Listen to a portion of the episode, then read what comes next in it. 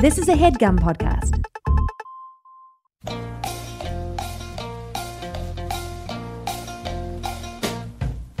Today we've got the whole gang in studio to tell you about our sponsor, Blue Apron. You know, the number one fresh ingredient and recipe delivery service in the country? Yeah, that Blue Apron. Take it from us. Four different guys that sound absolutely nothing alike and have different tastes and cooking abilities. Blue Apron makes home cooking accessible to everyone.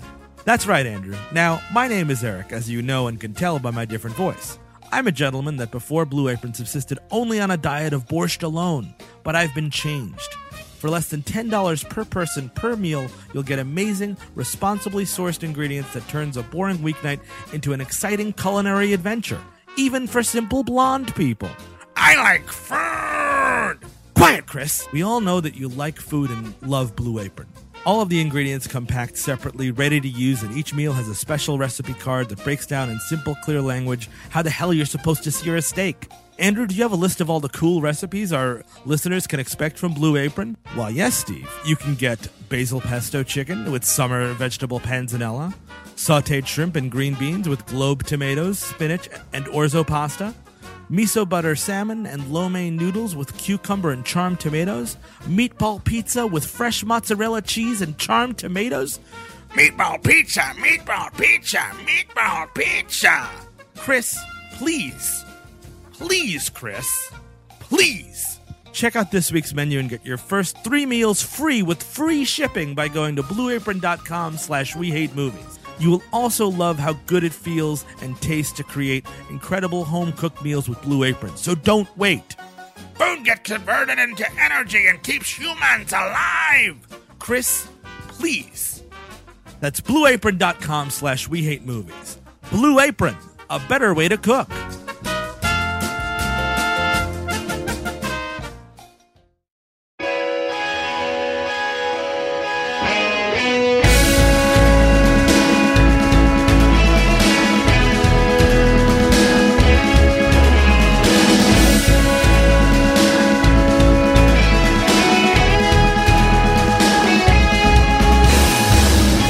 You know, we don't go to the beach here in New York because you can't do that without getting poisoned or mm-hmm. driving out to Long Or Island. you know, you get stuck with a syringe. Yeah. that's like a that's a New York That's jellyfish. when, when you're going to fucking Orchard Beach, man. Look out for that. Or you get, you know, globbed up by Thomas Hayden Church, right? That's that's, also that's true. the other thing you got to look Yeah. out for. so that's why uh, we just put a bunch of sand in the studio. We're hanging out. We got our umbrella drinks. I, I, you know, I refer to it as just you know our own personal litter box.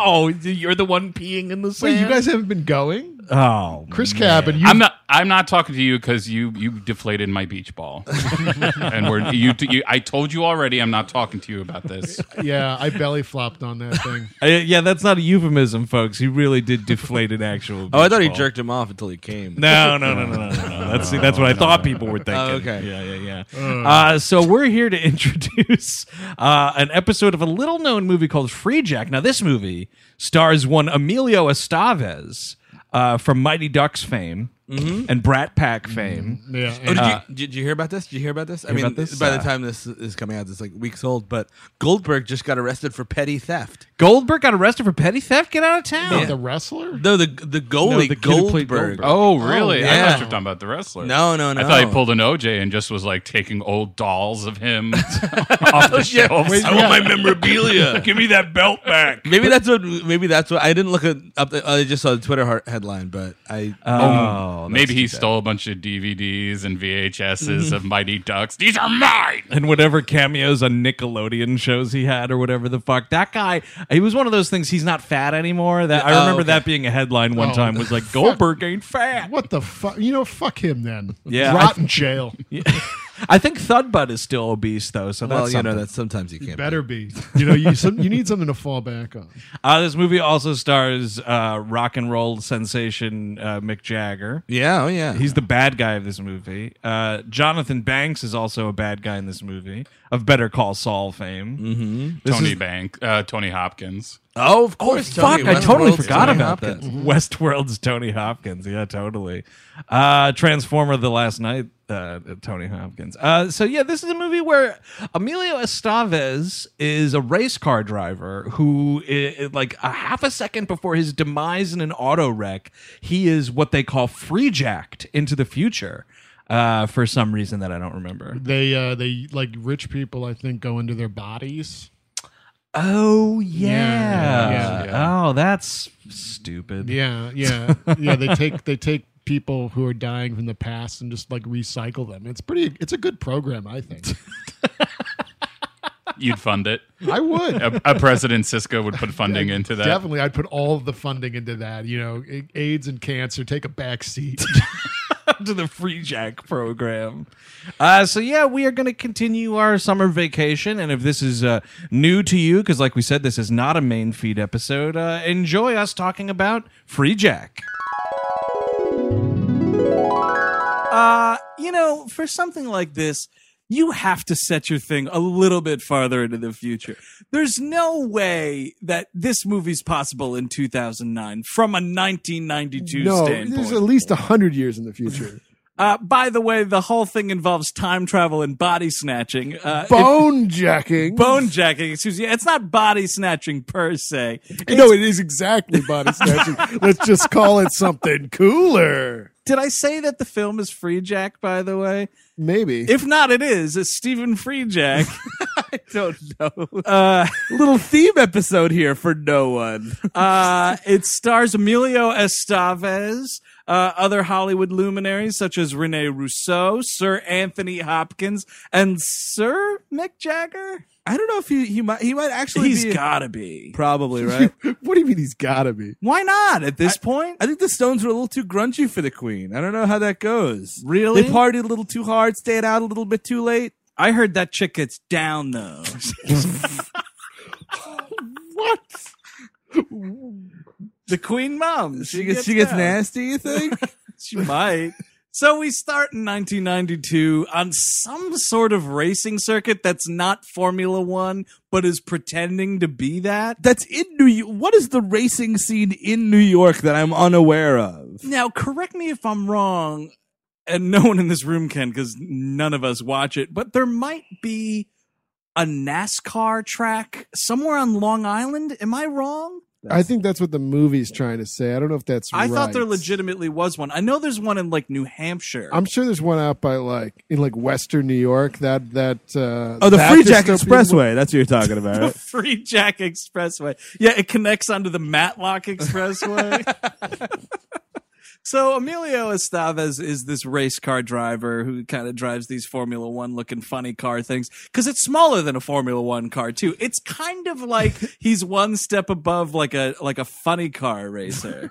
It's a race car. I mean, we we can just say that. I mean, I don't, I don't think you know we're, we don't know. What I couldn't tell you. Yeah, I couldn't tell you a goddamn thing about an actual race car. It is. It's a funny car because he's such a tiny man that they probably had to make it a little Do smaller you think for it's him. a Hot Wheel?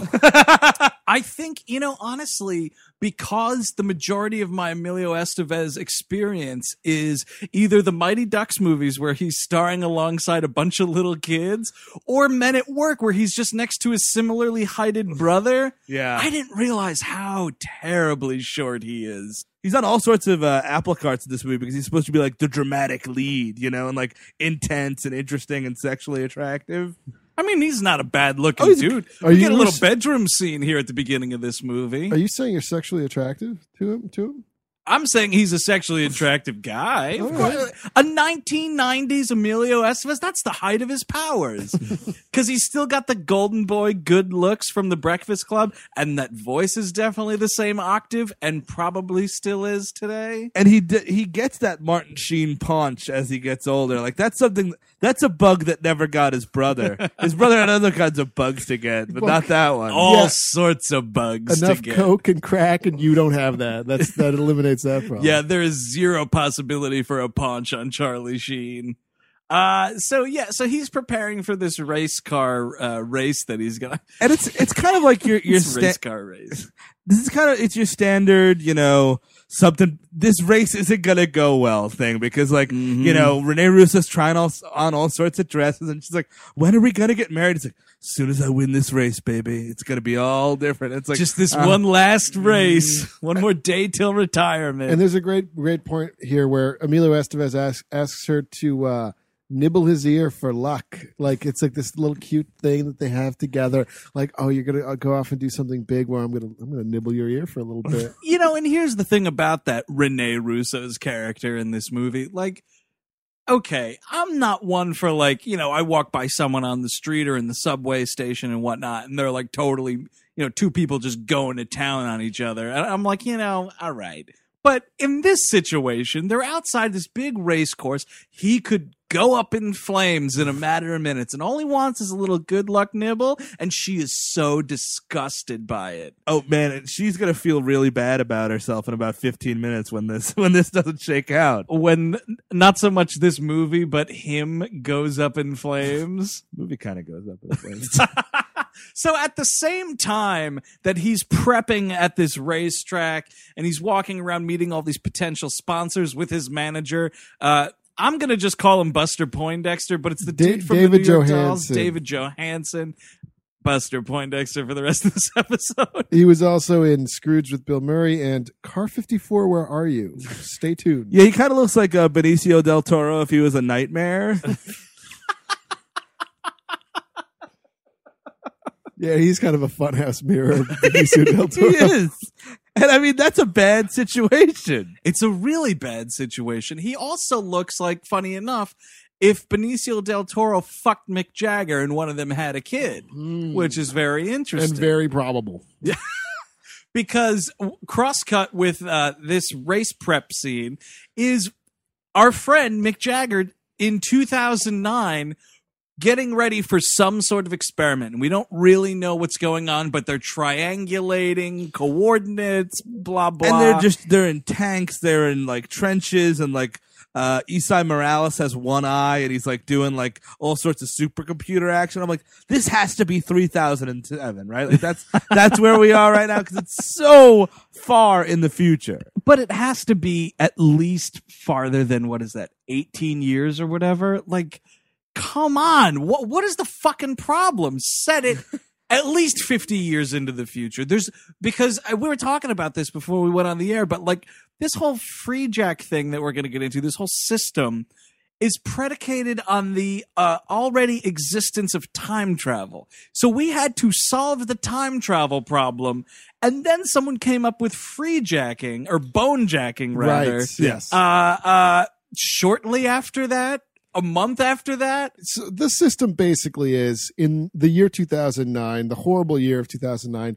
There's nothing but the mega mega rich and like the dirt poor, and the mega rich decide that they need to live forever, and they can't. I don't know why. Just take a a poor person's body, but they need to take body from time travel where someone gets killed and they zap them from that time right when they're about to die to the present day 2009 so that they can bone jack them. right? So they put the consciousness of the dying person into this free jack. Yes. Uh, the free jack who have they recently bone jacked? We have Now, these, these terms right. Here's something I need to know. Now, is a free jack is that is that a term just for anyone who is being donated to this process or is that just one who escapes? So are they just known as jacks if they are in captivity? Oh, that's a that's a fancy looking jack you got there. Very nice, Jack. Free jacking is free jack is kind of like the uh, unused computer game you get. You've got like your solitaire, your minesweeper, and then there's something called free jack that you never click on.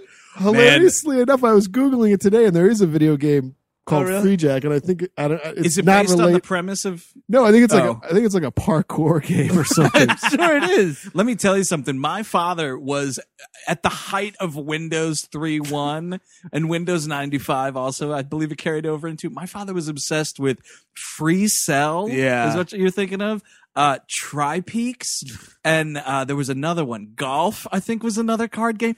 All those random non-solitaire games that I have no idea how to fucking play. I love those games because there's al- you're always playing with fake people like Bill and Tom and like all these like it's like before the internet, so they just had to make you feel less alone. Oh yeah, totally. I never wanted to hang out with any of those guys though. Or they like in some of them they have like like a little little cartoon person of of Yeah. Bill and Tom, and it's like that guy's from the old west, and then this one yeah, that guy kind of looks like Bogey. He must be good at cards. yeah, exactly. And then You there's were like always playing with people from different time periods. Oh, that guy's. Mick Jagger. and there's that that that that uh sassy little trollop over there named like Margaret or something. Ooh. Scarlet or something. bull. Yeah, Yeah. oh, yeah, Scarlet, Scarlet, yeah, oh. Scarlet, the female card shark.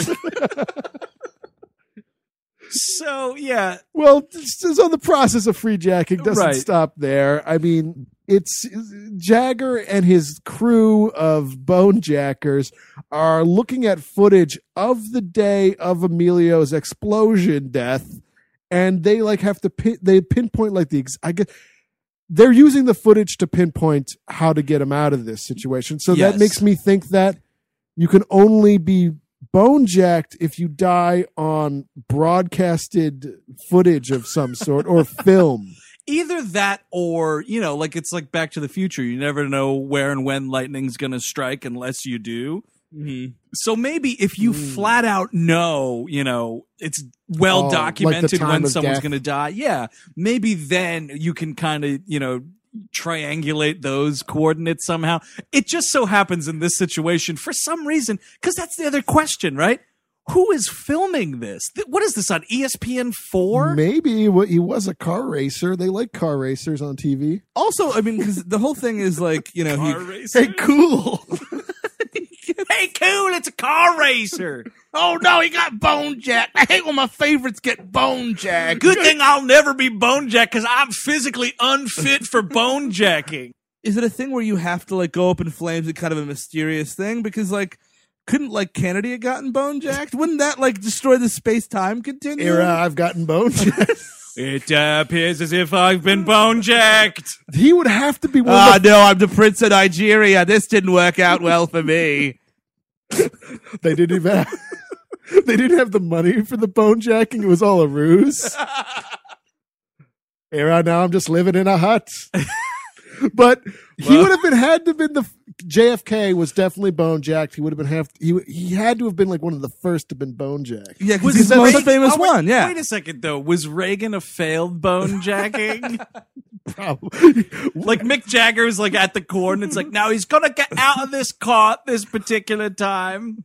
Oh, what's that? You cancelled your order? Oh well, he just gets shot. Well, Someone canceled transaction. I couldn't get him jacket. then. I I got Megan a little older, yeah, exactly. but what co- what came back you wouldn't want. You know what sucks? The whole grave digging industry is destroyed in this era because just everyone's just bone everyone's just bone jacking and bone jacking. Well, no, because you can still rob like you know uh, the sickly and uh, the the uh, you know like Larry Ca- the Cable Guy, like uh, physically unfit for bone jacking. Yeah, that's And- true. And You they, know- but they probably don't have anything worth it. I think at that point you're hunting for time capsules and stuff. time cops. You looking for time cops? You think? time capsules. but there really should be time cops in this to Yeah, you- monitor all the bone jacking. Yeah, that's absolutely true. Because as we find out in this movie, like it's kind of some shitty. I mean, well, that's the thing. I don't know. Anthony Hopkins kind of does go through all the proper channels to bone jack Emilio Estevez, right? He dots his I's and crosses his T's. well, that's what's kind of ridiculous about this. Like, you know, you know, bill of sale, man. Where's Hopkins has to have a receipt of some kind. and. I mean, uh, I, I'll get into it right now. I actually see nothing morally wrong with bone jacking. Right. Okay. Let's have this conversation before we get into the, the rest of the movie. Because honestly, it's kind of just a bunch of car chases and Emilio Estevez looking and not sounding tough. But so the, the the ethics behind bone jacking is everyone in this room totally fine with it? Well, You're gonna uh, be dead anyway. If if the stipulation of bone jacking is you have to be you're gonna be fucking blown to smithereens. Mm. There's no point. You're definitely dead on impact. Fuck it. Like if there's gonna be nothing left, fuck it. I think I'd be better with bone jacking if I was the bone jacker than the bonejacky. Oh, right. So if Yeah. it's in service to you, getting your If- if- consciousness put in Emilio Estevez Well, I didn't say that one, but, but or Larry the Cable Guy or who, you know whoever you pick. hey, cool.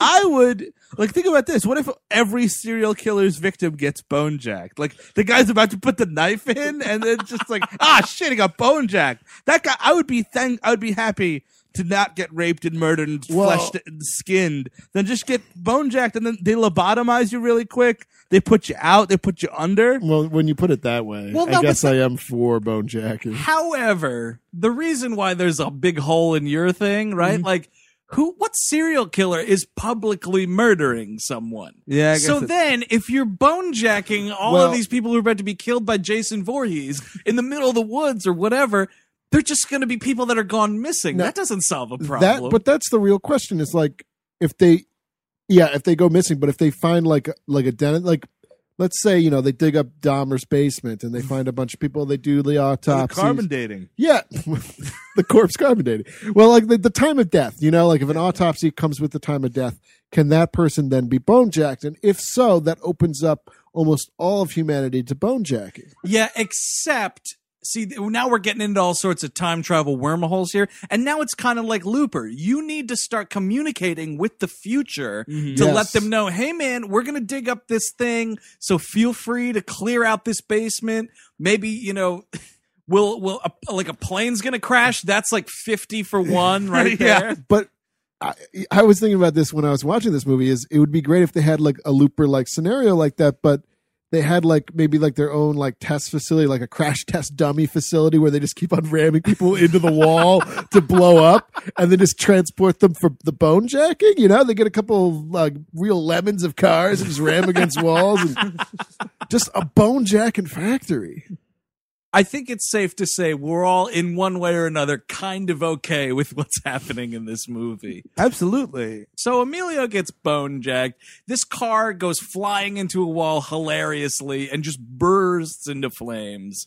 He's shot forward into 2009 into one of Mick Jagger's tanks. And they're going to take him to the facility and trade his consciousness with a mysterious, you know, uh, person who's paid for it, which I totally spoiled like 28 minutes ago. Uh, it's Anthony Hopkins. Who cares? He's the one who's paying for this whole And it's, thing. that's a big twist for some reason, obviously. But even though it's obvious that it has to be Anthony Hopkins, because like You see his name in the credits. Who else is going to be doing the bone jacking? it's you know he's a rich guy and like you only see him in video and you're like oh that's interesting like it's a, the- video phones are huge in 2009 Man, they really overshot the importance of video. we didn't even have. FaceTime yet By the- actually we didn't we they- didn't get there They call them vid phones, Vid oh. phone. for short. You know, a little hipper Shorthand. yeah sure yeah I got Well, that. it's almost like iPhone, so they were close, kind of. Well, sometimes not really. I mean, like part of the vid phone thing is like Mick Jagger's wall of his apartment Well, no, is it's a it's, vid phone. it's Back to the Future too, kind of. it really video is. phone You got technology. Mick Jagger betting needles, all kinds of shit up there on the big screen. Actually, David Johansen kind of looks like Flea, also. He kind of does.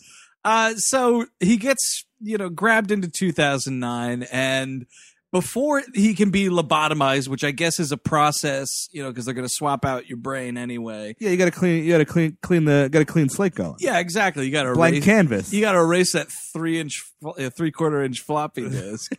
uh, their their caravan is like attacked by rebels because it's also kind of dystopian, And- not post apocalypse exactly. Right. And it's all set in New York City. So this band of rebels are attacking them in, I think it's like Spanish Harlem or something. yeah it's Yeah. all Because it's definitely like upper, upper east side. the geography's very sketchy Yeah, it's a loose New York City geography. So they're hit by like a rocket or something, and Emilio doesn't get the lobotomy. He wakes up. He's like, he thinks he's in a hospital. You know, what kind of hospital is this? Kind of a thing. Escapes, and then the movie is fucking Mick Jagger trying to track him Oh, down. he also kills a bunch of those like scientist surgeon people. Those are some of the rudest doctors you'll ever hear in a movie. well, you know, they're not they're not like dealing with a patient they want to keep alive. yeah, I guess they don't really need bedside manner. they're a bit indignant about it for They're, sure Yeah, they're like honestly, it's like Emilio Estevez woke up and was like, Am I? It's like you woke up at a vet's office. Like you just being treated like a goddamn animal. Well, that's what you know. It kind of makes you terrified. Like if you ever have to have an operation or something, like what these people are saying about you once you're under, because they think he can't hear. So- them, and they're like, "Oh, who's this? Oh, look at this ugly guy. Yeah, he'll make a good replacement for this rich customer." Well, now are you coming out against bone jacking now? no, I'm coming out against rude bone jacking No, doctors. just be nice about it. I mean, it's just here. It's a it's a ten hour day. Imagine you're working on a spreadsheet, and all of a sudden it starts running away. You'll get pissed off. You know what? If I was sitting there and somehow a spreadsheet ran off my computer, I'd let it go because that little guy earned it. He Go- somehow found the means to come off a computer screen and run away from yeah, me. Yeah, that's when I go home early for the day. So Mick Jagger has to report this problem to his direct superior. And there's a big uh overall like you know like a over it owns everything kind of a global company in this movie like As you do in the, in a in a in a post apocalyptic two thousand and nine. yeah, like McCandless Enterprises or whatever it is. It's it's some take on Anthony Hopkins' last name. Yeah, his last name is McCandless. Right. And so it's So like, it's you know, like a McCann very literal, you yeah. know, who cares? Uh, so Mick Jagger's got to go report to the dude who hired him, which is Breaking Bad's Mike the Cleaner, Jonathan Banks. It's always amazing to see him not play Mike the Cleaner. Like he, he's done a guest spot on, um, uh, Modern Family playing Ed O'Neill's brother, which is kind of interesting. Oh, and he was also on Parks and Rec as uh, what's? Oh his- yeah, as- he's Adam Scott's Yeah. father too. And I'm just waiting for him to beat the shit out of somebody. But in this movie, he's just like, now Mick, you told me you were gonna get this free jack. he's. I mean, it's a very RoboCop scenario. Like he's just anything to get ahead in the corporation, Walter. You know, like whatever it is, it's just he will do everything. It's it's so RoboCop. It's a it's a bit it's a bit much. Yeah, dystopian future, big corporation runs everything, and this guy's like looking to get to the top. Yeah, I can see that. Or he's he's kind of just like, look at my evil bad guy ponytail. That's the size of a Mike and Ike. he's got a miniature ponytail in this movie. It's not even a ponytail. You're just put a little a little rubber band at the back of your kind of long hair. I mean, I guess, you know, I mean, we all know what Mike the Cleaner looks like now. Like Jonathan Banks is a bald man. So maybe, you know, it's just one of those you're hanging on to whatever scraps you got left. Make a cool ponytail out of it if you're playing a villain. it's working for George Carlin, I guess. Jonathan Banks is going to come to my house and beat the shit out of me now. I would love to watch that. make fun of my ponytail, Walter. Why are you calling me Walter? It's the only way I can relate to people, Walter. And he just kills you. There's a great moment in this scene where Mike the Cleaner's got a, a collection of Fabergé eggs on his desk. That like is you such would. a, it's such a shitty like movie rich person thing of like, well, he's got a bunch of money. What's he gonna spend it on? Oh, I know, Fabergé eggs. and like, uh, what's his name? Mick Jagger picks one up, and like he's a genie. He's like, "Oh, an interesting egg. What's this Fabergé? Like, of course it is. Yeah, you, you can tell expert. it's a Fabergé egg because it's a fucking Fabergé egg. actually, Walter, it's hard boiled. it's my lunch." my granddaughter was really overzealous at Easter. Decorating eggs is an art form, Walter. Isn't it ironic that I have this very sweet relationship with my little daughter, but I'm also really a hardcore criminal? I love that show. I, I do too. It's just great making that voice. Mick Jagger has like his bone jackers, and they're just like this this crew of like gray stormtroopers that have laser guns that never really hit anything. Yeah, again, by the way, laser guns in 2009. It happened, man. Well, that's kind of the weird thing about this movie, and like uh, I think John Shea, uh, Lois and Clark's Lex Luthor explains that he's like, "This is how the future is, everybody. You got the people at the top, you got the people in the bottom, but there's nobody in the middle." And that's what the production design is in this entire movie. It's like it's either shithole nothing or it's like bubble cars and laser boats. yeah, why can't I just get a nice shot of like a raised ranch house somewhere? You know what I mean? A nice, quaint three bedroom, two and a half bath. No, it's either squalor or palatial estates. Uh, what's his face? Romero did that in that Land of the Dead. It's the exact same thing.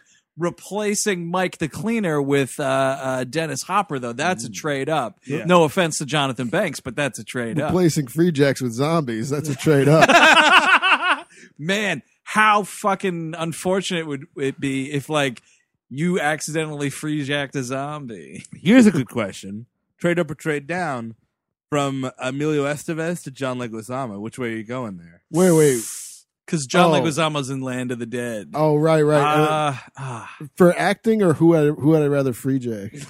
I mean, bone jack. Who would you rather bone and or free jack? You know, bone, bury, kill, or whatever. bone Jack, free jack, or screw jack? Yes. or the less popular yellow jack. Bone Bojack, free jack, or say jack? Well, It, it's it's annoying because the outcome's always two different people and then Pat Sajak. and he's always wasted. I would not trade uh, for Pat Sajak any of those times. I guess Emilio Estevez most definitely I'll I think keep has him. to be the Yeah. answer. Yeah, he's he's, he's better. I just can't suffer John Leguizamo in anything, anything under the sun. I don't think there's been one thing where I'm like, you know, John Leguizamo was okay in that. I mean, anything? No. No, right? Well, we could talk about Emilio Estevez because he's the star of this movie, and this movie, this movie we're doing in an episode. that's probably a good idea. I, I mean, he. I think he's a. Charlie Sheen's the better actor. I mean, it goes. You got your Martin, you got your Charlie, you got Emilio, and then you got that weird twin that looks like I don't even know. wait, like what? the, Is Martin- there another Martin- one? Martin Sheen's like Joe, brother Joe Oh, Estevez. yes. from Soultaker. Yo, Yeah. yeah. I'll- all right, I'll take Joe Estevez. He's got he's got he's got a list of credits I can get behind. I mean, these movies are so crazy. But I mean, I, I just feel like he's Emilio Estevez is fine. Like he's great in the Bre- Breakfast Club. Comedic stuff, he's a little bit better. He cannot play a hard ass at all. No, and that's what I mean. I think he's great in comedies. You know, Yeah. I think Loaded Weapon's a really hilarious movie. Yeah, he's funny in that. Uh, he's pretty good in those stakeout movies. Mm-hmm. Uh, I like him in those. The Mighty Ducks movies are fine. Who cares? But he's not an action star in any capacity. You know, at least not a tough action star. Action comedy, sure, I'll get behind that. But yeah, it's just you're you're supposed to be like, all right, one, he's a race car driver, which I guess is okay. I can accept that part. But like, he's shooting people and pointing Uzis in Mick Jagger's face, and it's just not happening. The, the weird thing about the Emilio Estevez non uh, comedy roles is he's kind of like he's always in a car because you got Repo Man, you've got this movie, and you've got that Maximum Overdrive. Mm, and Men at Work is a garbage truck. He's kind of like a uh, what do you call it? Little Happy Meal toy with a little different little car every time. Which I would love that set, by the way. You got Emilio in a garbage truck, Emilio in a flying alien Cadillac or whatever Harry Dean Stanton's driving around in that movie. By the way, I'm excited for that to come on Criterion Blu-ray. That'd be a great toy. It'd be just like this little Cadillac Hot Wheel that glows in the dark. yeah, Perfect. totally. And now this one is him and like Mick Jagger's in his dumb little tank, and he's got a little bobblehead. Mick Jagger kind of looks like a bobblehead anyway. He does. You know, if you got that character in the Happy Meal, it would be like when you ask your mom to ask the McDonald's attendant for a different toy, and you're like, just tell her I already have this one. It's, I mean, so the first real thing, like he get, you know, he's looking around, he goes to his old apartment, and like in every futuristic, future gone wrong movie, a black family lives there, which is I don't get that. it always rubs me the wrong way. Cause, wait, what the fuck are you doing in my house? And it's like, well, they just live. It's the future, man. They just moved in. It's well, fine. that's, that's the other thing. It's also, I mean, it's shitty The because they the future's way too progressive for my taste. they bring in all the whole, you know, like economic part of it, which is really shitty. But the other Yeah. coin, the other side of that coin is like, look, it's been 18 years. What if Rene Russo's just banging a black guy now? And Emilio Estevez is like, how dare you open this door? it's just, I don't understand it. It's like it's always like, oh my god, the future is not what I expected. Like, some black guy lives in your that house. would be great if if Rene Russo was behind that door too, and he did- the, and the dude just like turns to her and is like, "Julie, you know this clown." it would be kind of a better movie. But no, of course it's like it's some other family, and of course the guy's got a sawn off shotgun that he points in his face. Like, Get out of here, turkey! And you're like, oh man. And the wife is like, "Oh, I know where that woman lives. She moved out of here years ago. I don't know who the fuck lives in my apartment before they did."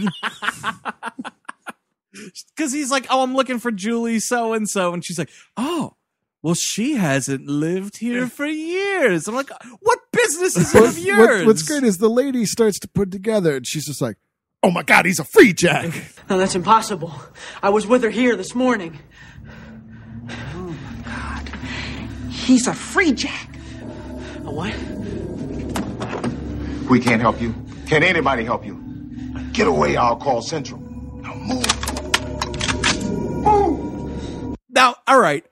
The whole the world of body jacking or uh, bone jacking rather and being a free jack question I have, right? So she's like, "Oh my god, he's a free jack." You know, Henry closed the door or whatever, Yeah. you know.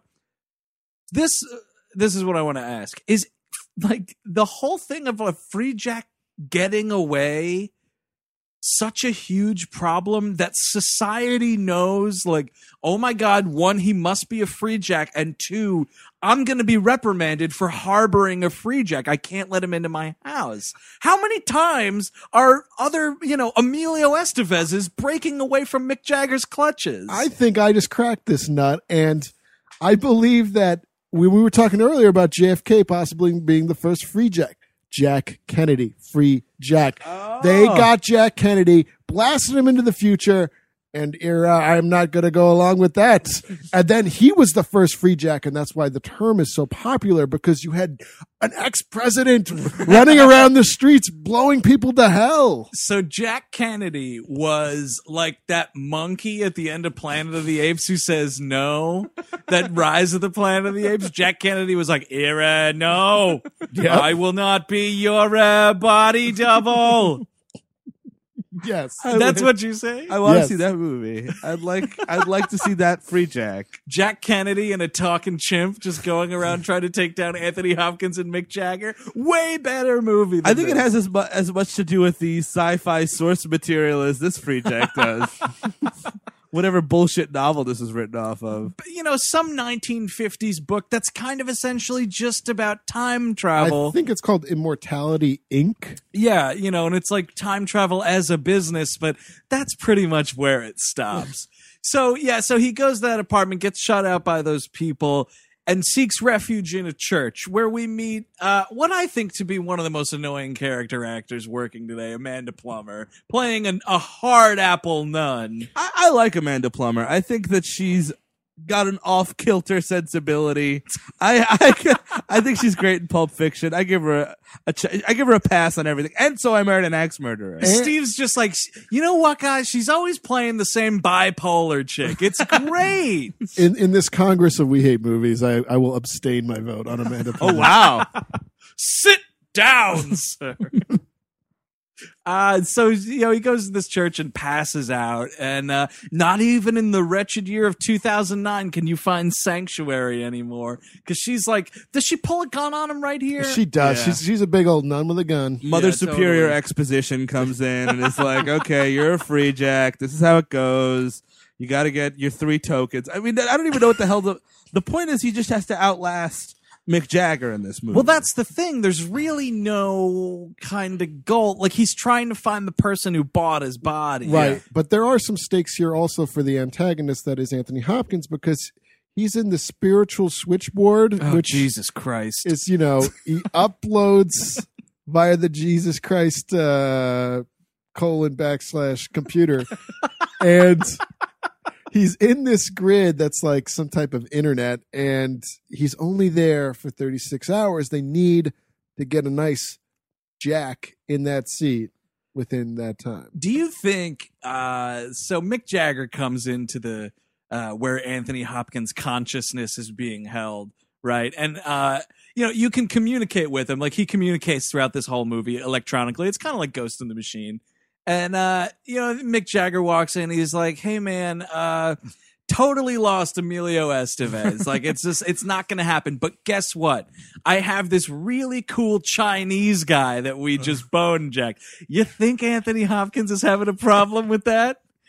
I Me hope not. Being the body of a Chinese man. I think he would have a problem with it. Oh, that's one vote you'll pass. Where is Anthony? I mean, this is right. This is right before Silence of the Lambs. No, this is his first theatrical film after playing Hannibal Lecter. it must have been filmed before. You know, what I mean? right? Oh, or maybe who before he got nominated. ah, I mean, Do you it's think possible. they freejacked him into this movie? Where am I? his, con- his contract freejacked him. Yeah, I mean, I don't know if this was a movie that was kind of shelved and then maybe released when he won the Oscar, kind of a thing. Uh, but I mean, th- this is right there. Like when this movie came out, I mean, he had been Hannibal Lecter he already. he could have done uh, Hannibal Lecter and then immediately booked this afterwards Yeah, before it was had- released. had yeah, not it. knowing what was going to happen. Because I mean, he also. I mean, there- there's no way in hell he didn't just film this role in a day. There's just.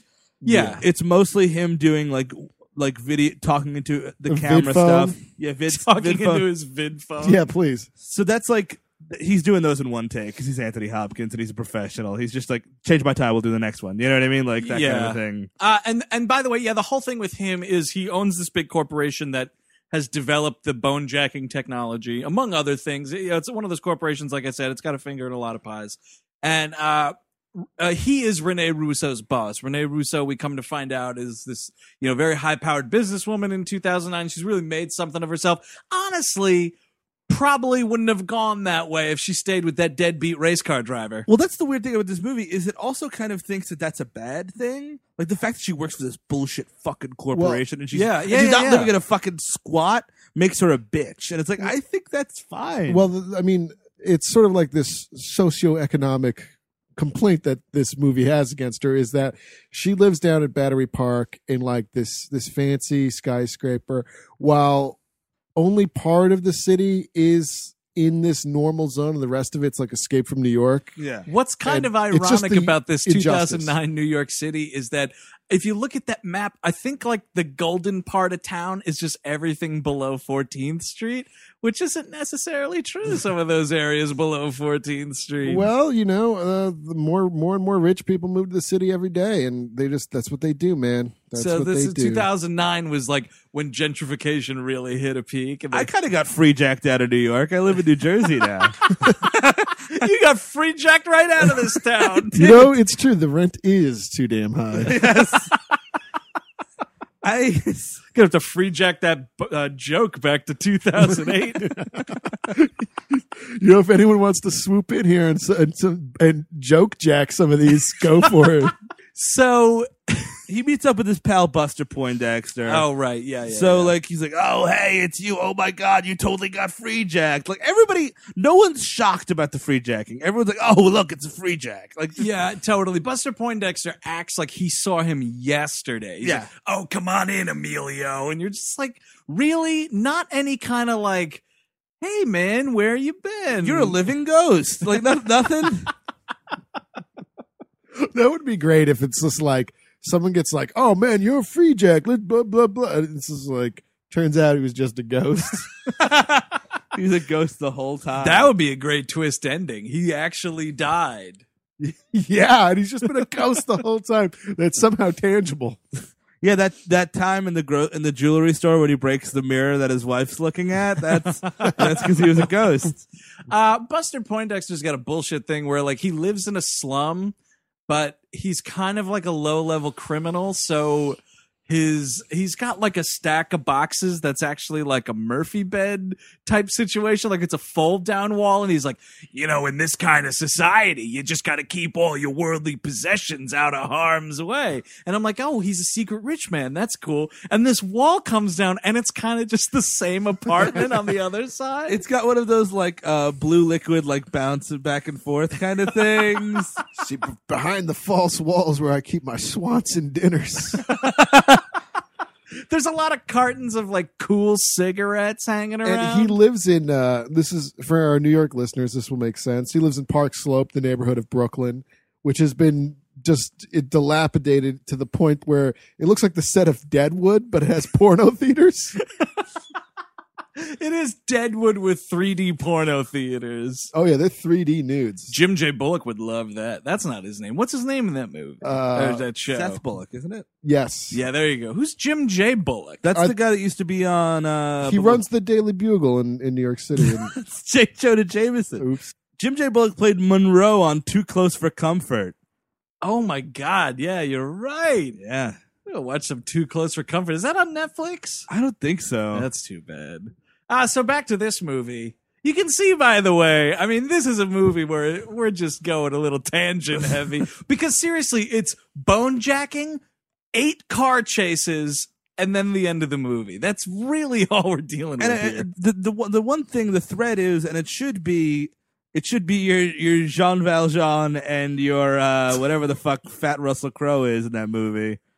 Oh, uh, Oh, Judge Dredd. yes, Jean Valjean and Judge Dredd, the classic Victor Hugo pairing. that uh, l- Les Miserables. Les, Les Miserables. his, his his name is Javert. Javert, yeah. It, it should be that, right? Like it's just he's he's chasing them up and down, and you know what I mean? Like, and they hate each other's fucking guts, and that should be kind of the core of the movie that they're on opposite ends, even though they could be friends, but they're not because they hate each other so much. Yeah, you know, I would have loved actually if this movie ended with Mick Jagger throwing him into whatever fucking water cesspool that was. That is the suicide of the century. Oh man, Russell Crowe just in that fucking movie. bites it on that thing.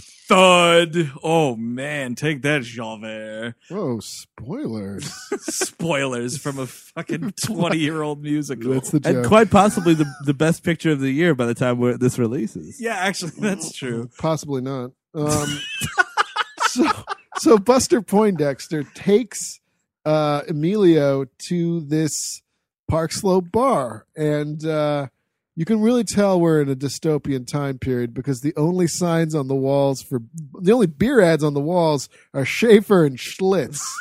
Yeah, Schaefer and Schlitz only visible beer labels in a Park Slope bar. You know what? You could bone jack me 25 years in the future if that's the case. Keep bone jacking me until until microbrews come back. Just a holdover.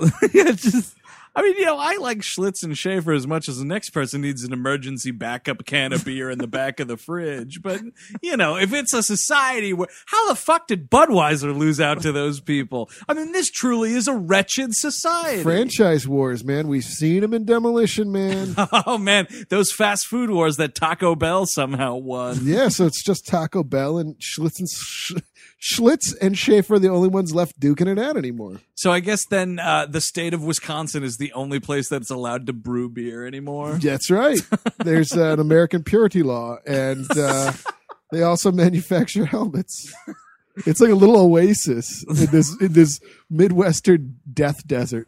so uh, in the shock of the century, Buster Poindexter turns out to not to be a reputable person. And What are you talking about? With a voice like this, how can I possibly be crooked?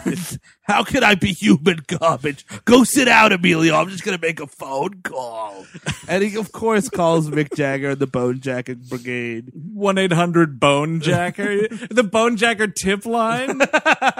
Let me handle this, please. Red, I gotta talk to her. Listen, man, these things can see you, they can hear you. Your voice goes out of one of these lines, you're done for. Now trust me.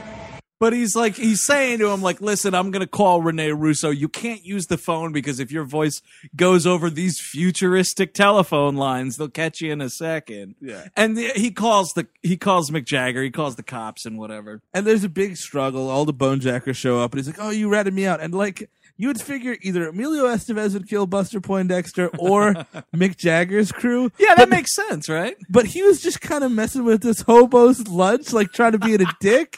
And the guy pulled out a gun and shot him in the chest. Fuck with my plate of beans, will you?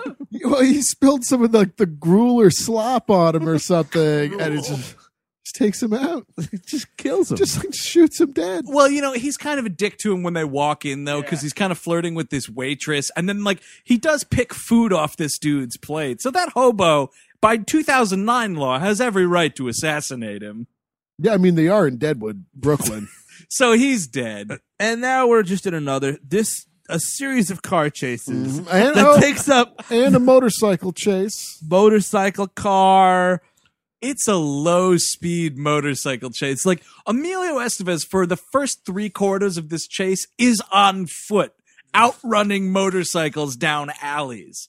That is the level of high octane we're reaching with this movie. and you know he's he he commandeers a car and like he's kind of talking to Mick Jagger via uh, laptop, and like it's the stupid thing where he keeps closing the laptop, and Mick Jagger keeps making it pop open from somewhere else. Like, trying to get rid of me, eh? Not gonna happen today. And it's like, oh my god, shut up.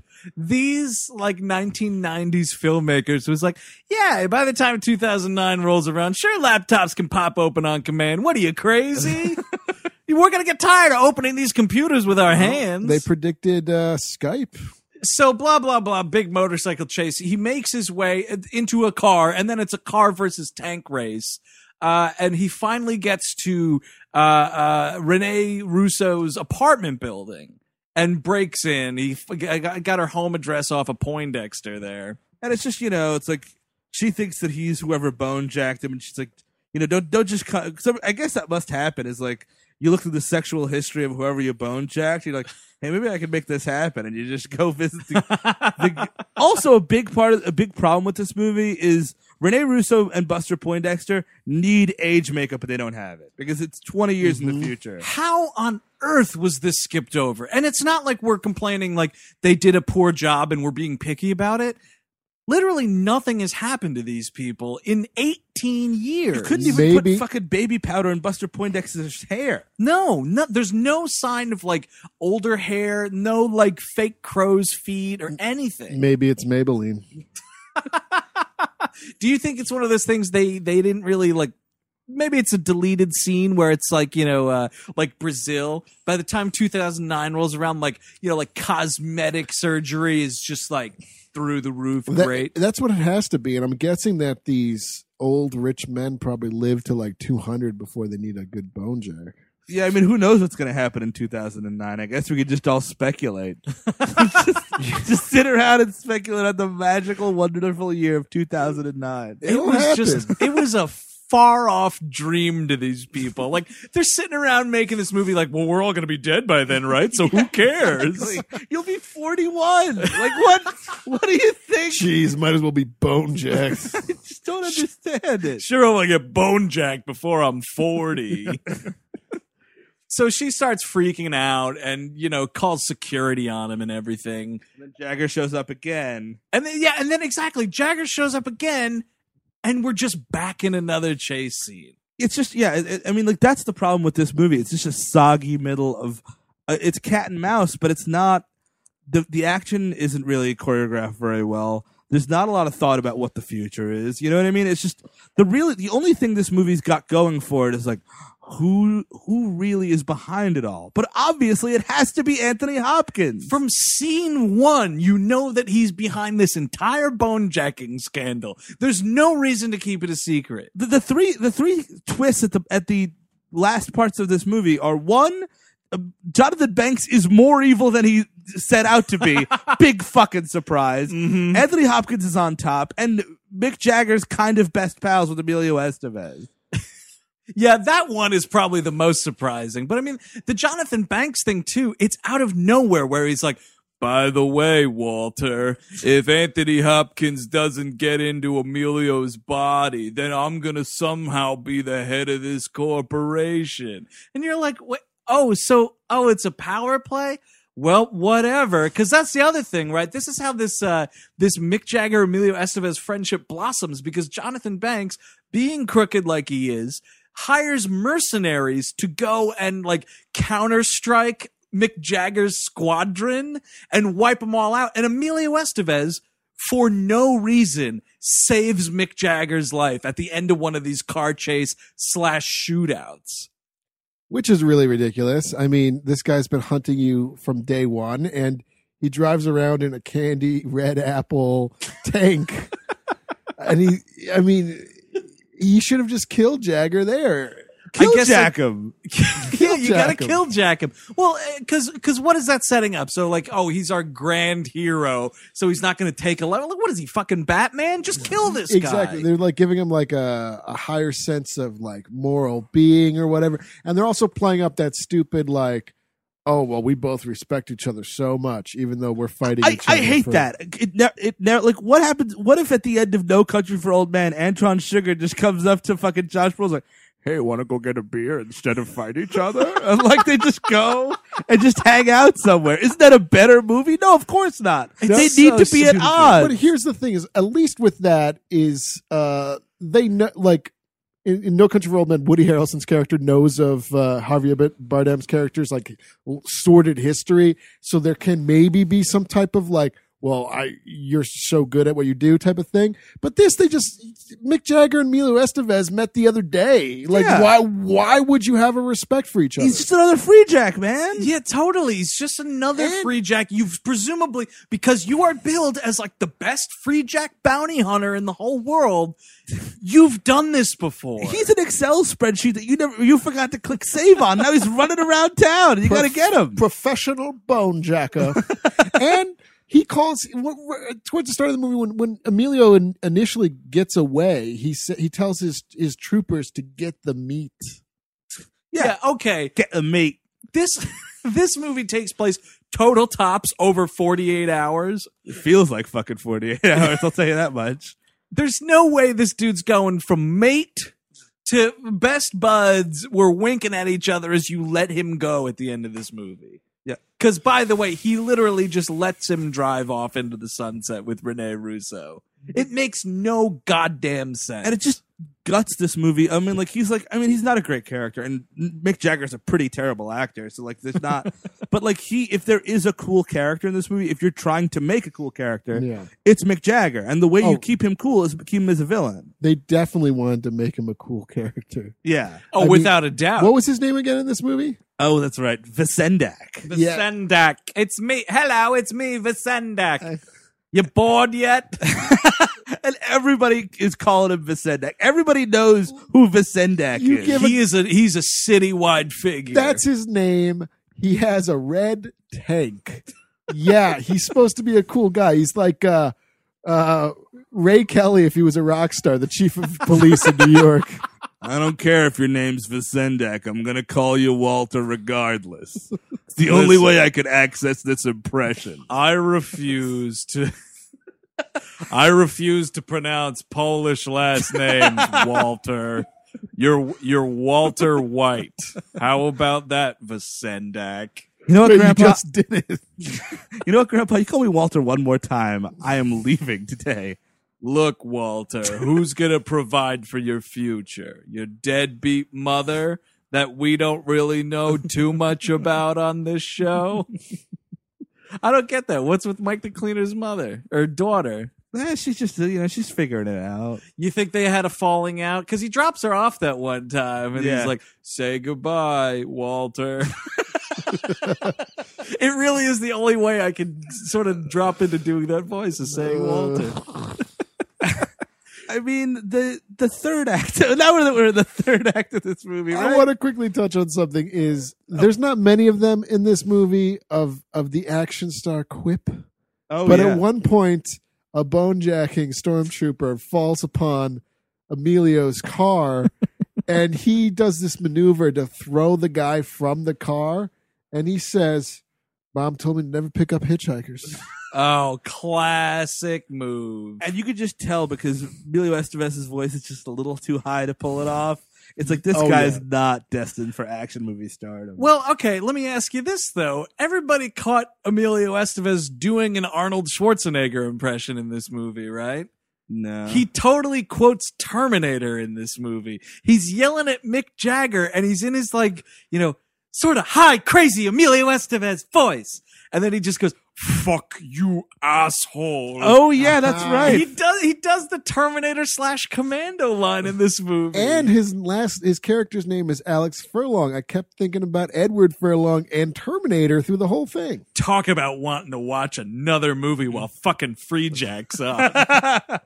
Holy shit. another great thing that they set up in this movie is that uh, they actually give a, a price of how much Emilio Estevez is worth. This is exorbitant. He's the ten million dollar man.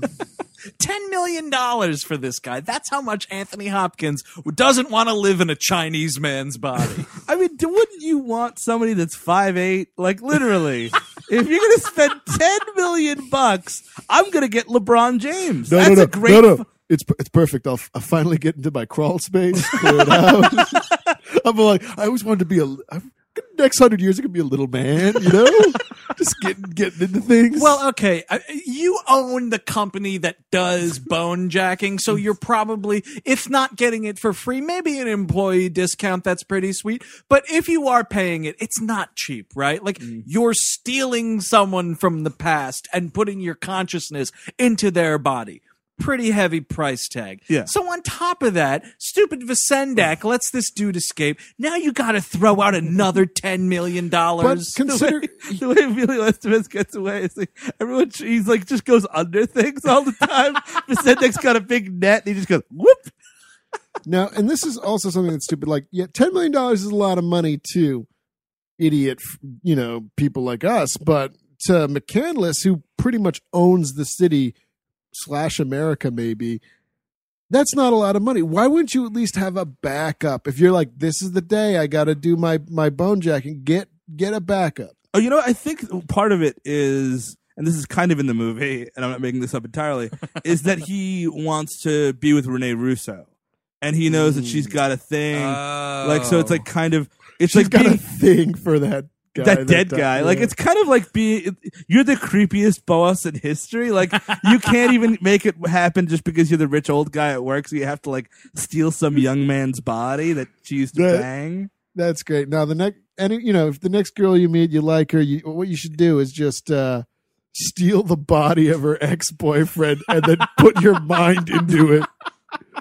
I mean, I can can get understand. Anthony Hopkins' logic, but like seriously, he, he just walks in like, "Hello, Jewel. Remember me from 18 years ago?" And she's like, "Oh, that boyfriend I had." Like, you have to have details down, Yeah. pretty hardcore. This theory is a lot better than my theory, which was that Anthony Hopkins is a fan of long deceased amateur funny car racers.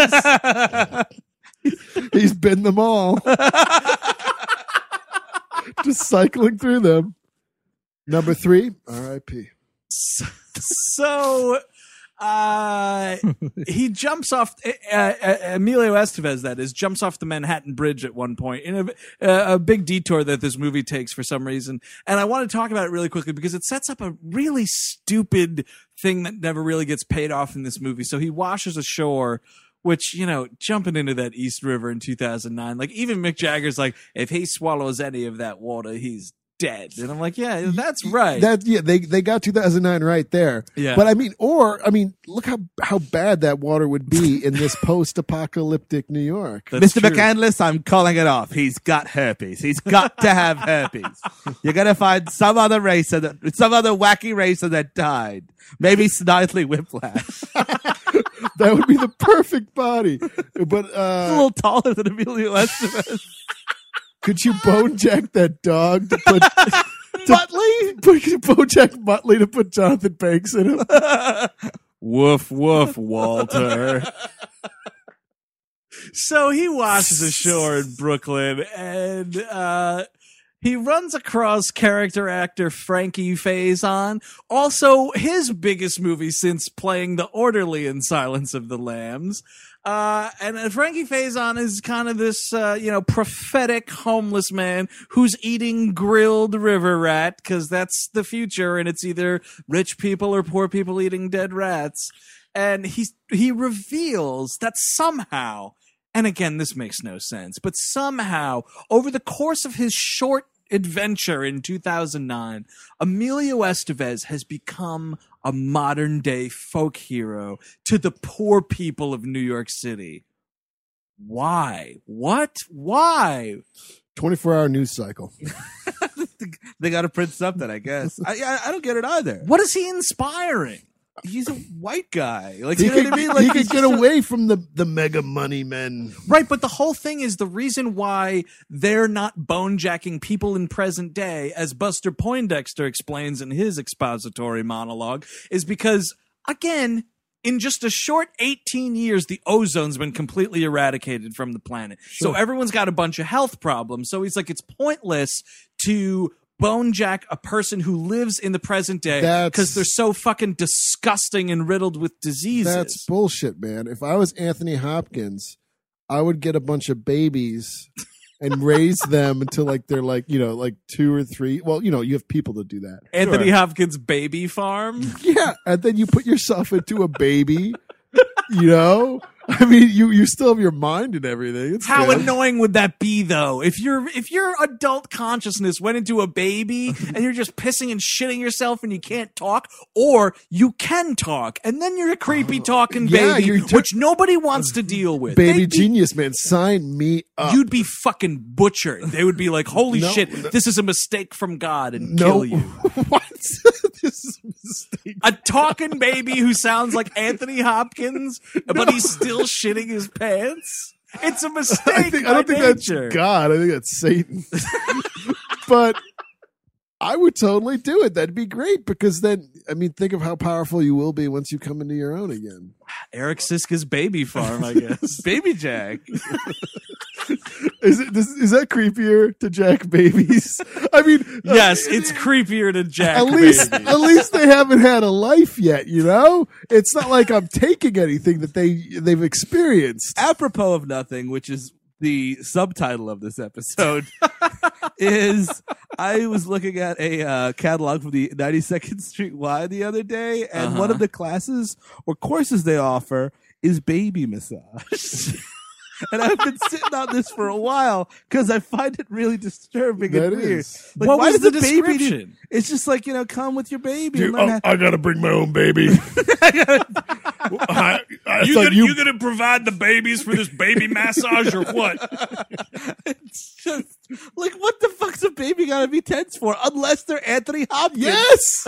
You know what? Sign me up. Put me Oh. put me in a baby. Give me a massage. Thank you, 92nd Street Y, for offering this course. My baby's constantly tearing muscles on the uneven bars. Like, what the fuck do you need to massage a baby for? Well, during um, tax season, everybody's a little tense. Well, maybe it's a thing if like your baby has some sort of health problems, then they're like maybe it's justified. But you know what?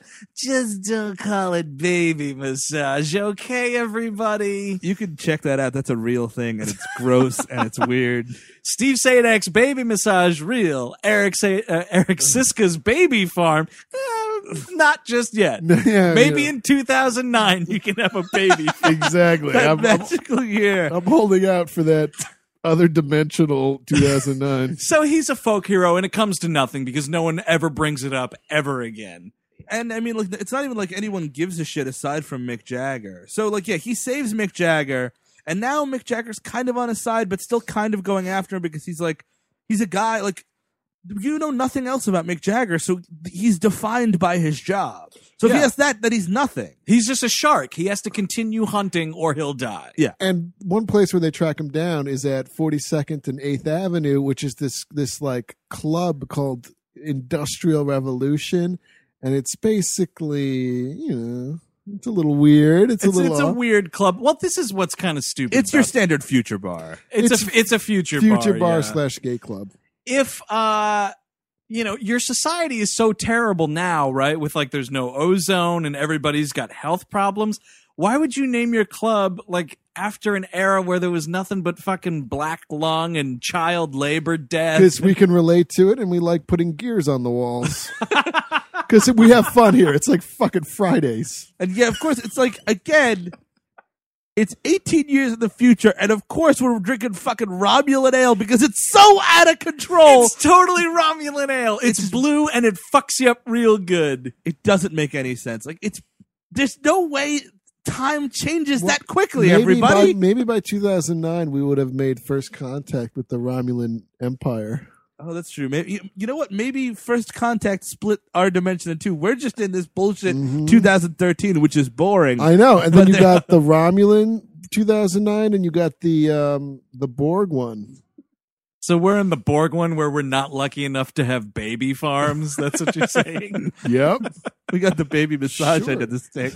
there is a god damn you 92nd street why what is that there is a great sex scene in this movie between of course emilio estevez and rene russo where he finally convinces her that he's not anthony hopkins or whoever she thinks he is and there's a great line where like he tries to make a move and she's sort of not having it and she just goes I watched you die. And then he, without saying anything, grabs her face and they just get it on.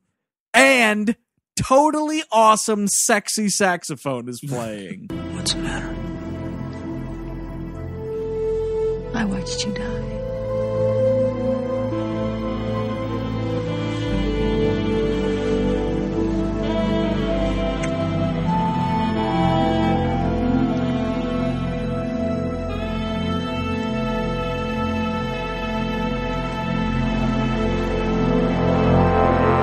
There's actually a sexy saxophone in this movie that you think that's like, oh yeah, they're just laying that on there. That's great. And then I saw a hobo with a saxophone.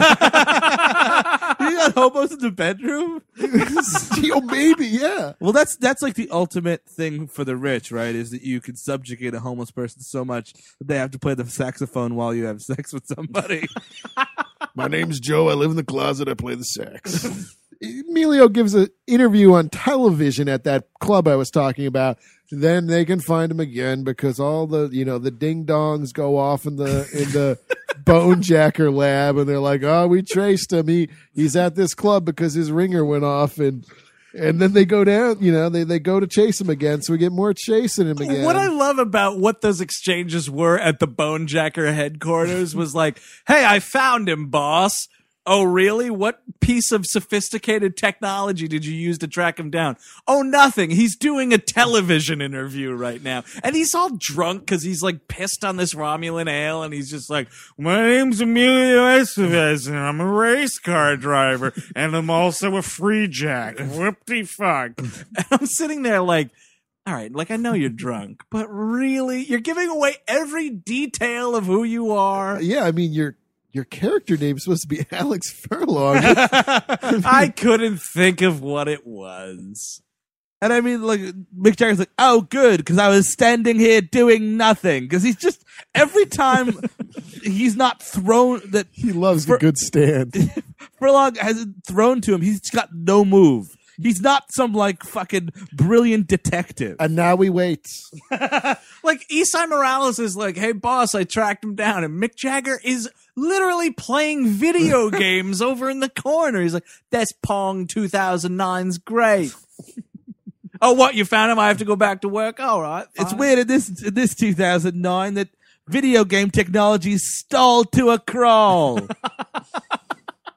He is playing a really shitty video game. Sure Uh, oh, also, by the way, great scene where we we finally discover that Jonathan Banks is more crooked than we'd realize. Is he somehow is able to bring in uh, Amanda uh, Plummer. Amanda Plummer's nun character again, and it's a lot of like, now Walter, tell me where the free jack is, and she just kicks him in the balls. Classic ball kick. Man, it is a big old nut kick. They focus on this for a while. It's like 10, 15 seconds of him just heaving about his nuts. and he does the classic Jerry Lewis eye cross gag. It's like one of the surf ninjas kicked him in the balls. and there is a huge tone problem with this movie because it's like it's trying to be gritty and and and this like cool sci-fi thing, but it goes for like such dumb gags and like Arnold impressions. and- Yeah, I don't get why we need so much goddamn comedy in this movie. I mean, well, bad. attempts at comedy. Yeah. Yeah. it's not good comedy. because Emilio can't handle. We we've seen we have we've evidence he can handle a comedy. So, third act of this movie, they get to the top of the fucking tower, uh, which is it's kind of awkward because it's located where the World Trade Center was, and this building kind of looks like the Freedom Tower. It's It does actually a bit. next. to is the- it right next door? Yes, because the the twin towers d- are standing in 2009. I don't know if you guys knew that, but they're still up. Then there's the giant like Freedom Tower thing. It's like next to it. McCandless Corporation Tower, you know, but it looks exactly like the Freedom Tower. You It think looks a those, little uh, fatter. you think fatter. those uh, those those mafia connected architects that designed the Freedom Tower watched this movie and they were like, "Yeah, that'll do. I will do a free jack. Gonna free jack the Freedom Tower, I'm gonna build and jack that building from the fake year 2009. building jack that building." And then you know? Then they they zap that building from that fake world into the real world, sort of like how King Koopa did it. yeah, I was it, it took a pit stop in the King Koopa dimension and then took a left yeah, into our world. I that mean, could happen. It's just the it's your standard i guess standard. It's we're all in the tower together and like everyone's gonna sit you down and tell you what the movie's been about this whole time. So like jonathan banks like all right walter sit down. I got a really long story to tell you which you clearly could not give a shit about. But i used to be a cop so listen to me. And just he just goes on and on about like you know now i'm gonna you know once he's dead then i could take over the corporation and god knows what and uh, you know this guy was beating up on his girlfriend and i had to keep going over there and she didn't want to press charges walter. And he gets out and he sings danny boy and it just rubbed me raw. All right, everyone press pause and go watch Breaking Bad, the entire series, and then get- come back. get that fix and come back. Uh yeah so he's like all right you know here's my whole plan to a degree. He doesn't let in on this whole head of the corporation thing but he's like oh you're aiding this free jack rene russo? Well guess what? You're fired. Anthony hopkins wants to talk to you. And then they go into what is a total ripoff of the X-Men Danger Room. Like they walk in and it's just this big, like nothing room. And then all of a sudden it becomes a whole hologram thing. And Anthony Hopkins comes in and he's like, by the way, I've been dead the whole time. and in this hologram world, like the way the world w- looks is weird. There's like clouds are going real quick. They're like in a weird desert. To me, I thought it was Saturn from the Beetlejuice movie, and I thought a sandworm was about to get them. You imagine if that's how Mick Jagger's character was killed off? He's just eaten by a digital sandworm. This movie could use a Beetlejuice. it would fit It could right use in. a couple of Beetlejuices. it needs an anarchic character that's gonna stir up some trouble that's not fucking uh emilio estevez Yeah, you know, an interesting character I wouldn't mind watching. It needs both Michael Keaton and the Howard Stern sidekick Beetlejuice. all of them both of Beetlejuices need to be in this movie to save it. did uh did that other beetlejuice die No, that was uh that's a shitty Beetlejuice impression. Uh no, that was Hank the Angry Drunken Oh, Dwarf died. passed away. okay Beetlejuice is gonna come up from time to time on low, like D level direct to DVD horror movies. yeah you'll get that uh so i mean and now Anthony Hopkins has got a yard to talk to you about about Oh all of the things he's done in his life. so many snake oil salesmen in this movie. So many goddamn life stories that I don't need. The end of this movie is like that movie Waking Life. Everyone's just like fucking blurry and just jawing on about shit I couldn't care less about. And it's like, wait, what is this? A is this a dream? Am I in the future, the past? I don't. Am I being jacked? Yeah, you know, when I sit down to watch my sci fi action thriller, I want a bunch of philosophical musings about the end of your life. Thanks a lot, Anthony Hopkins. I'm sorry, Joe. Sorry to deceive you. Mr. Furlong, please believe me, I never meant you any harm either. We took you out a fraction of a second before your death. The process, however, did not shorten your natural life. What about trying to shorten my unnatural life?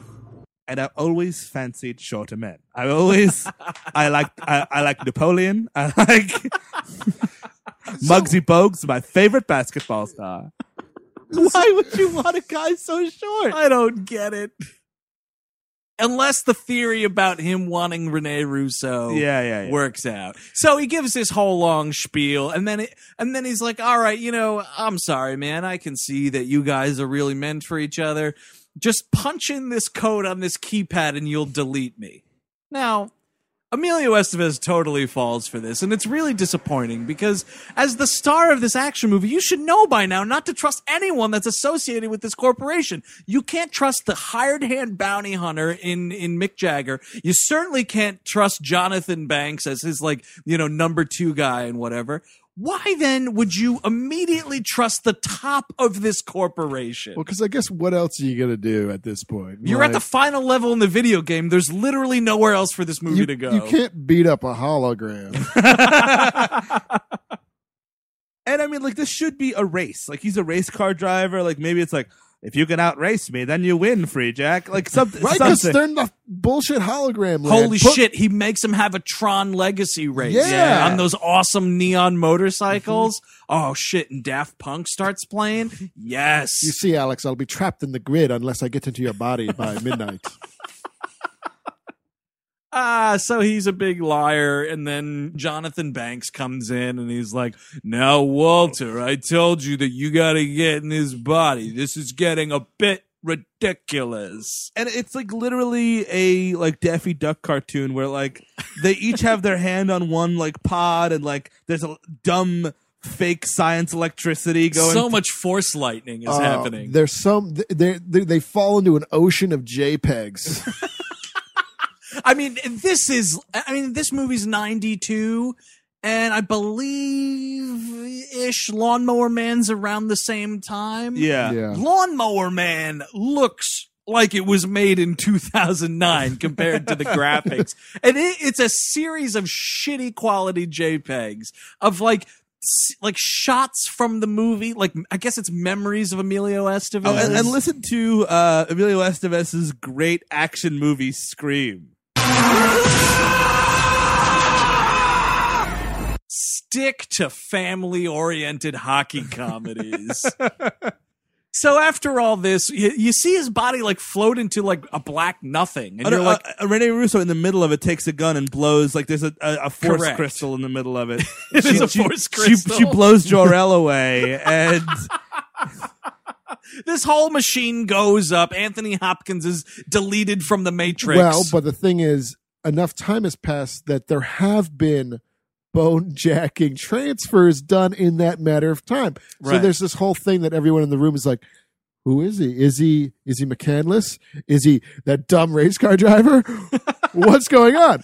And uh, this is where Emilio Estevez has a time to shine as portray. We we were treated to him playing Anthony Hopkins, trying to do Anthony Hopkins like dialogue as this evil character. Right, but he's playing it as like I, Emilio Estevez, the actor, am not trying to do an Anthony Hopkins impersonation Right. so much as I, Emilio Estevez, the actor, am doing like a this is what a rich and powerful person sounds like. Say there, Rene Russo, get in the car. Hey, you, Mick Jagger, bring the car around first. Like, it's just, it's so unconvincing that if I am Mike the Cleaner or fucking Mick Jagger, I'm instantly like, well, this transfer didn't work and you're Just still shoot that the dumb head. race car driver. and you know like Mike the Cleaner is all all ha- Jonathan Banks is like oh I finally won Walter now I'm the king of the company and then like Mick Jagger's like I don't think so I think that's McCandless and they go through this whole thing and he's like what's your personal access code and it's like are you kidding me numbers Yeah, okay. It's the movie's over. Let's just sit around while Emilio Estevez recites a couple of numbers for everybody. and it's just like he starts saying numbers and like Mick Jagger's like yes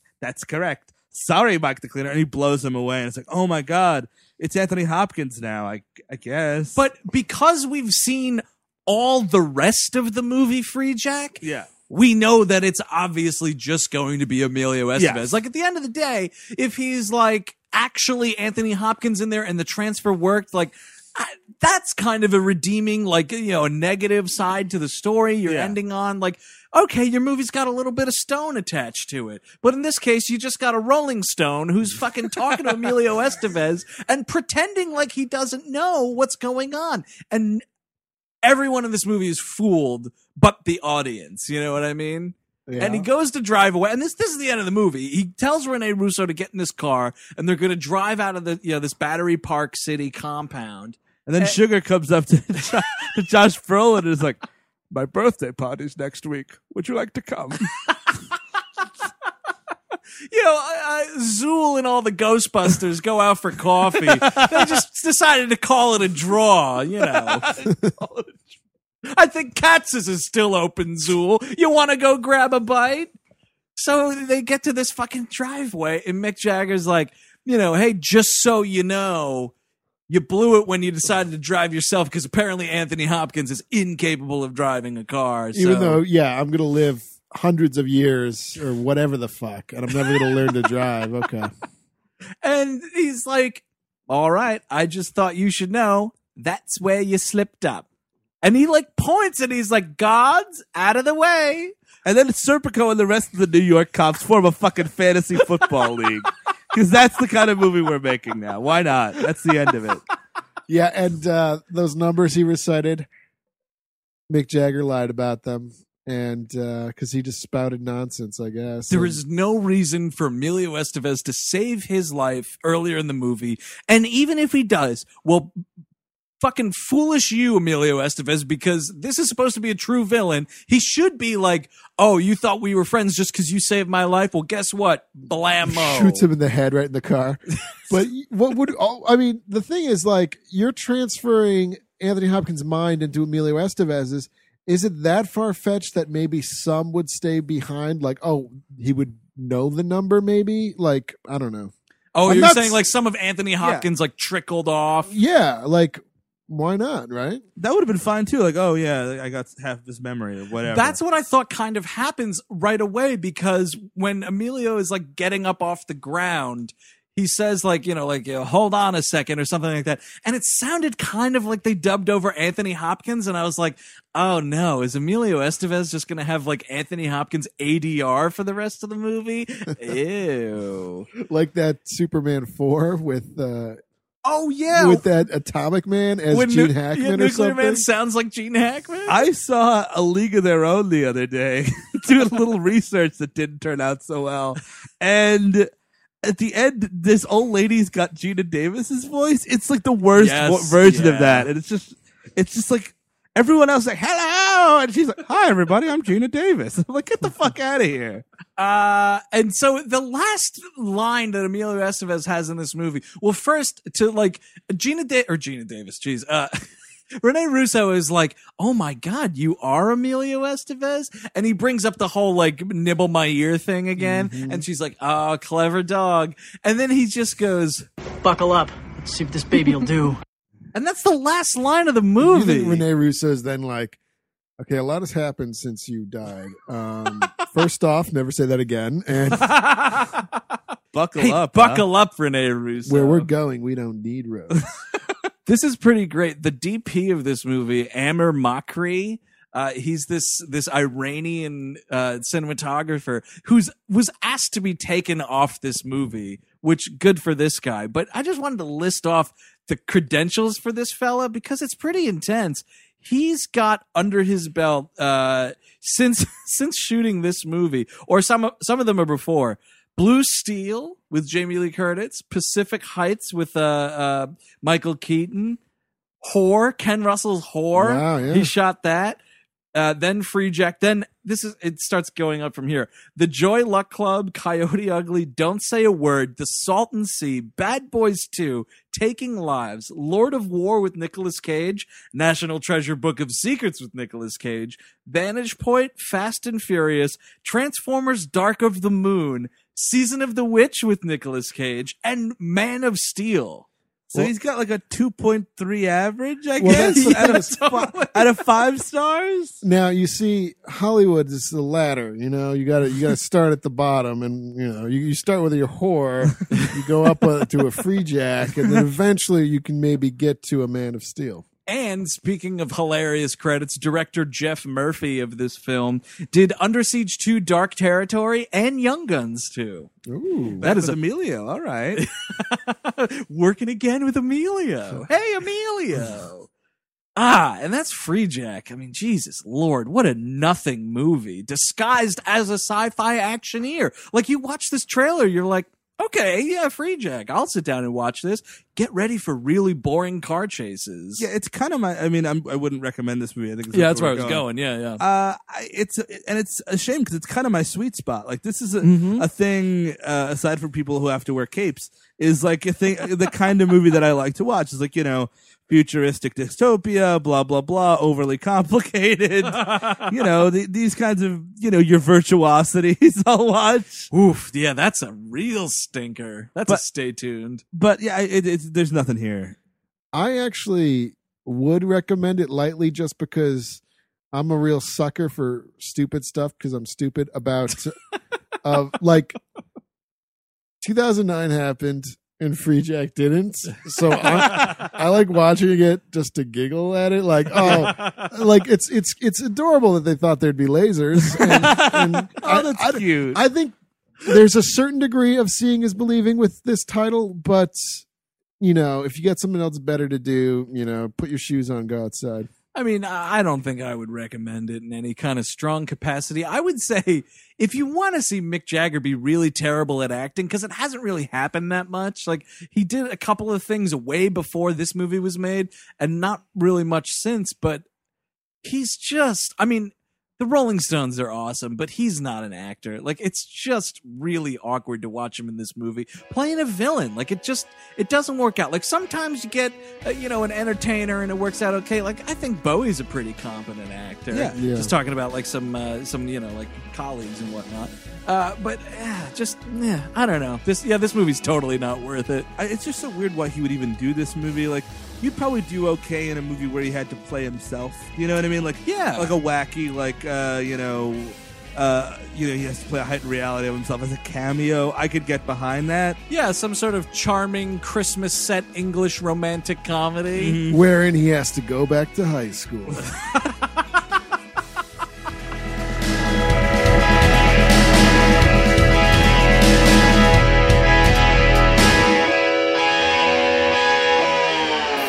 That was a headgum podcast.